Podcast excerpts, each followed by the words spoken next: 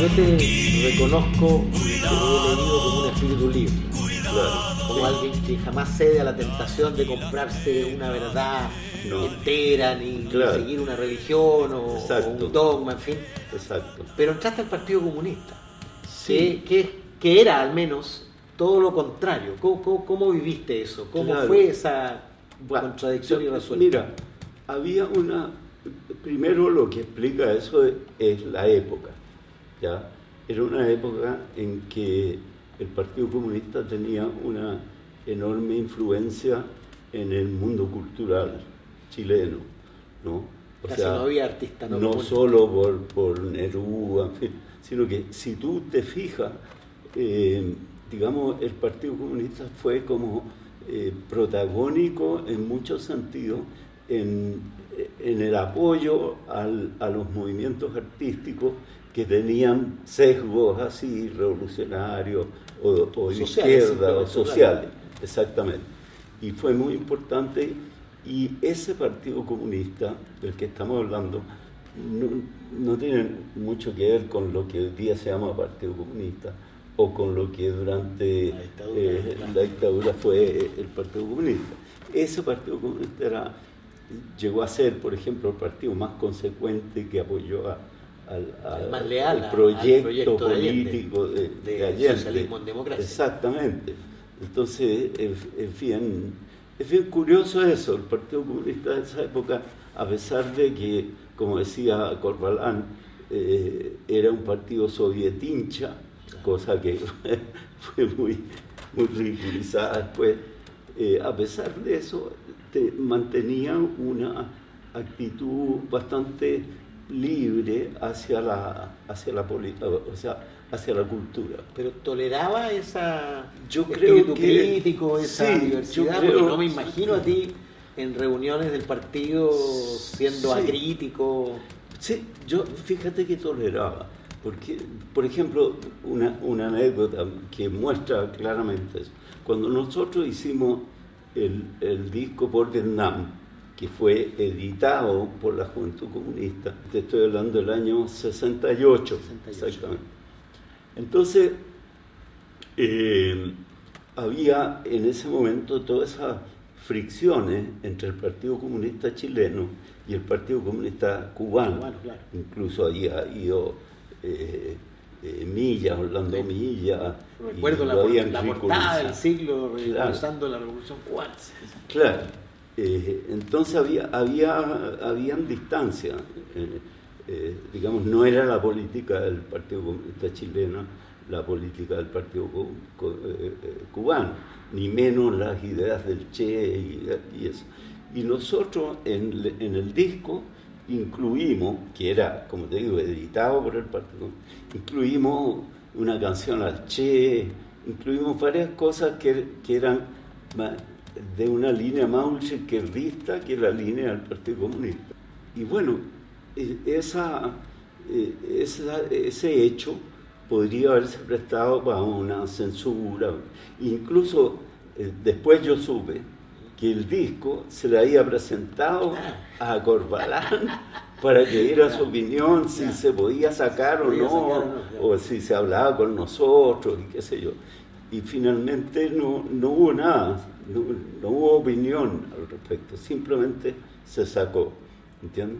Entonces eso te marca que había una bastante amplitud, ¿no? No sé si esa amplitud estuviera en la cabeza de los dirigentes comunistas de la época, ¿no? Eh, pero en todo caso la había en la conducta, y eso es muy importante, y fue muy importante para nosotros. Ahora, cuando salió ese disco, nosotros todavía no éramos comunistas. Y, Tú habías sido simpatizante del MIR, más bien, ¿no? Con tu eh, hermano. Al comienzo, sí, claro. Éramos más bien simpatizantes del MIR porque era una cosa universitaria, estaba mucho más cerca. Eh, en fin, había un espíritu así como de, de, proclive a, a esas tendencias en ese momento. Estaba el gran prestigio de la Revolución Cubana. Entonces, eso fue muy claro, eso fue muy importante. Entonces, bueno, ser comunista, para volver a la pregunta, ser comunista en, en esa época era como abrazar consecuentemente una, una especie de reivindicación de, de justicia social, eh, la situación eh, de la pobreza, por ejemplo, era dramática, no, no, no, no, tiene nada que ver con lo que tú puedes ver hoy día como pobreza paseándote por barrios populares, eh, o sea, era miseria, en esa época era una cosa insoportable, había niños con los pies desnudos en pleno invierno, tú hacías cola en un cine y te venían a pedir limosna, o sea, era una cuestión que te partía el corazón.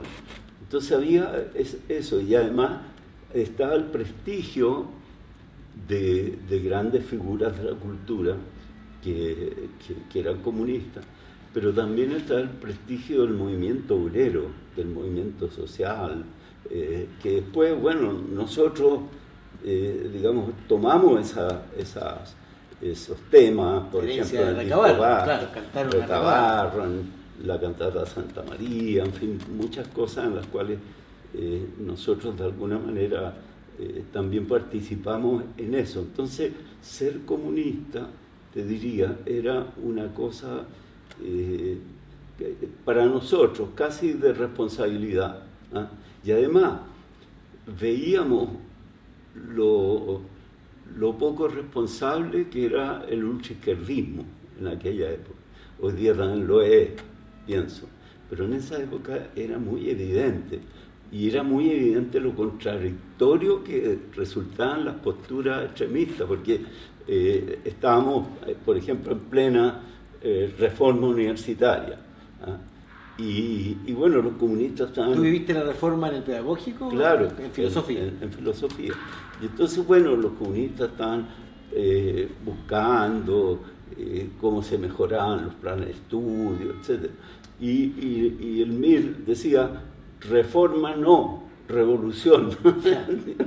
o sea, se negaba todo lo que se podía hacer de bueno. Los comunistas eran los amarillos de la época, según la, exactamente, según Exactamente. Reformismo. Eso era, reformismo que hizo progresar a Chile enormemente en leyes sociales, en avance de la clase obrera. Claro. Entonces, eh, por eso no, no es contradictorio. Además, fíjate, yo era comunista y enseñaba el Zaratustra en, en, la, en, el departamento de filosofía. Entonces, ¿Tú egresaste inmediatamente y continuaste como ayudante o profesor? Claro, sí, sí, mientras estaba estudiando ya era ayudante y de varios profesores, tenía bastante éxito como académico, y después me fue muy fácil eh, entrar, digamos, hacían clase en el conservatorio. Tú, no hemos hablado de tu beta de, escritor. Sí. Tú tienes una veintena de obras propias, algunas de ellas conversaciones con, claro, tengo Mata, como tres libros de poesía también. de poesía, eh, de filosofía dura. de filosofía dura, tengo varios. Y bueno, eh, yo quizá es una beta eh, importante en mi vida. Eh, lo que yo no soy es un escritor en el sentido literario de la palabra. O sea, yo puedo decir, soy poeta, porque de repente me, ilumino así, salen poemas, eh, cosas divertidas o cosas, digamos, más profundas. tengo esa, esa Em, eh, ¿cómo se llama?, sensación de la forma en, la palabra. Y bueno, como, como el ejercicio filosófico también es la escritura, o sea, es un tipo de escritura la, filosofía. Así que por ese lado, pero lo que no soy, te decía, era ese, ese tipo de escritura novelística.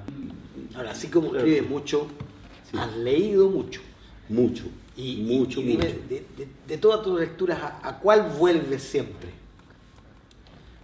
Bueno, vuelvo siempre a lo que para mí es la Biblia, eh, que de hecho, si tú vas a mi casa en, cualquier época de mi vida, en, el velador encontraría el mismo libro, que son las tragedias de, de Esquilo y ah. Sófocles, claro. Eh, esa tragedia eh, lo leo porque es como la Biblia. Si te digo es como la Biblia, para mí es como la Biblia. Ahí yo encuentro el punto más alto de la sabiduría humana, ¿ya? que es la, la, tragedia. La tragedia es como la, historia, ¿no es cierto?, de, de un tipo que es el héroe de la tragedia, que siempre se extralimita, o sea, lleva su, su impetuosidad o su ambición o su proyecto medio loco, más allá de los límites eh, de lo que debería llevarlo, ¿entiendes? O sea, sobrepasa sus propias posibilidades. Oye, y de la veintena de tus libros, ¿con cuál te quedas si hubiera que llevar solo uno a la isla? Bueno, en, el plano, en el plano académico, tal vez el libro que, sea más ambicioso y, digamos más logrado es la interpretación al Zaratustra de, de Nietzsche. Y después, bueno, tengo libros de otro tipo, las conversaciones con Mata, son muy... Ese fue uno de los más populares. Sí, y las conversaciones con Torretti también es un libro del cual me siento feliz de haberlo hecho.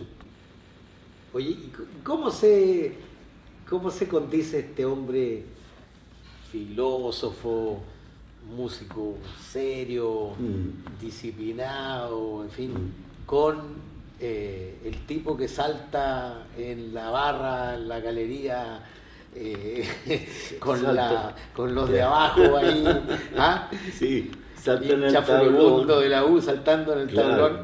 Sí. ¿Qué, te hizo, ¿Qué te hizo hincha de la U? Muy curioso, fíjate, cuando yo era niño, eh, existían los clásicos universitarios. Sí, claro. Entonces, los tú, tú estabas obligado a elegir. Mi padre era masón eh, y radical, y qué sé yo, no tenía nada que ver con cura ni, catolicismo. Entonces, eh, si había que elegir, yo casi no tenía opción, tenía que ser de la U. ¿ya? Y para, para desgracia de mi padre, porque él era el Magallanes, ¿ya? y a veces me llevaba a partidos de la U con el Magallanes. Yo era chico y cuando salía la U yo daba salto ahí en, el asiento y mi padre me miraba con, con mucha desilusión, ¿no es cierto?, porque veía que su hijo se le escapaba. Eh, mi papá trabajaba empleado de la papelería. Entonces, eh, ahí había una bodega muy entretenida, donde habían unas especies de grúas que uno podía manipular. Y, nosotros, niños, nos encantaba ir a ese lugar y jugar y había un chofer de esa eh, oficina, digamos, eh, que era el encargado de irnos a buscar y a dejar eh, a, este, a esta bodega. ¿ya? Este señor era un, un, señor que era boxeador, había sido boxeador, y que tenía un hijo en la U. ¿ya? Jugador. Jugador de la U que se llama Leonel Sánchez. papá de Leonel. papá de Leonel. Y el papá de Leonel nos pasaba a buscar y nos hablaba de su hijo y que, estaba ganando y que le había ido muy bien y qué sé yo, era un cabro joven, estaba empezando. Y después cuando volví a, Chile, eh, eh, llegué a, un, grupo ya de gente más joven que yo, que eran todos de la U, y eran todos de la U, y nos juntábamos todos los fines de semana a ver a la U en el estadio. Entonces, bueno, muchos vínculos con la U. Así que yo soy un hincha Y mantiene la condición Mantengo mi condición y, y, ya está, es definitivo. Ya no. Oye, y esta, de esta vida tan recorrida por múltiples recovecos y dimensiones, ¿eres de los que siguen a Edith Piaf eh, y Ne regrette rien? ¿O eres de los que revisa la historia y dice esto no lo habría hecho si hubiera tenido otras opciones? No, no, eso yo nunca lo voy a decir. O sea, porque, eh, bueno, o sea, yo tengo una relación importante con, eh, con los dioses, ya te dije. O sea, lo que deciden los dioses, bueno, hay que inclinarse, no, no, no, no, pudo haber sido de otra manera y por lo tanto asúmelo. Y así lo asumo yo. O sea, yo veo una necesidad en todo lo que ha ido ocurriendo. Es el hecho de que eh, tu vida se va tejiendo con lo que tú vas haciendo, con lo que tú te vas proponiendo y con las cosas que van ocurriendo que son ajenas a tu voluntad. ¿no? Y, en ese tejido, digamos, en que se, se va aislando tu destino, eh, hay un cierto orden, hay una cierta dirección. Eh, no, no creo que haya un, destino predeterminado, ni mucho menos, pero sí creo que hay una dirección, una intención, no sé, una dirección de trabajo. Todo encaja, ¿eh? Todo encaja. Sí, todo encaja, todo encaja. De nada me, me, me, arrepiento, eso lo podría decir yo, de, de todas maneras lo digo con absoluta certeza. Esa es una, esa es una linda manera de terminar esta entretenidísima conversación. Yo por lo menos me entretuve mucho, espero que tú también.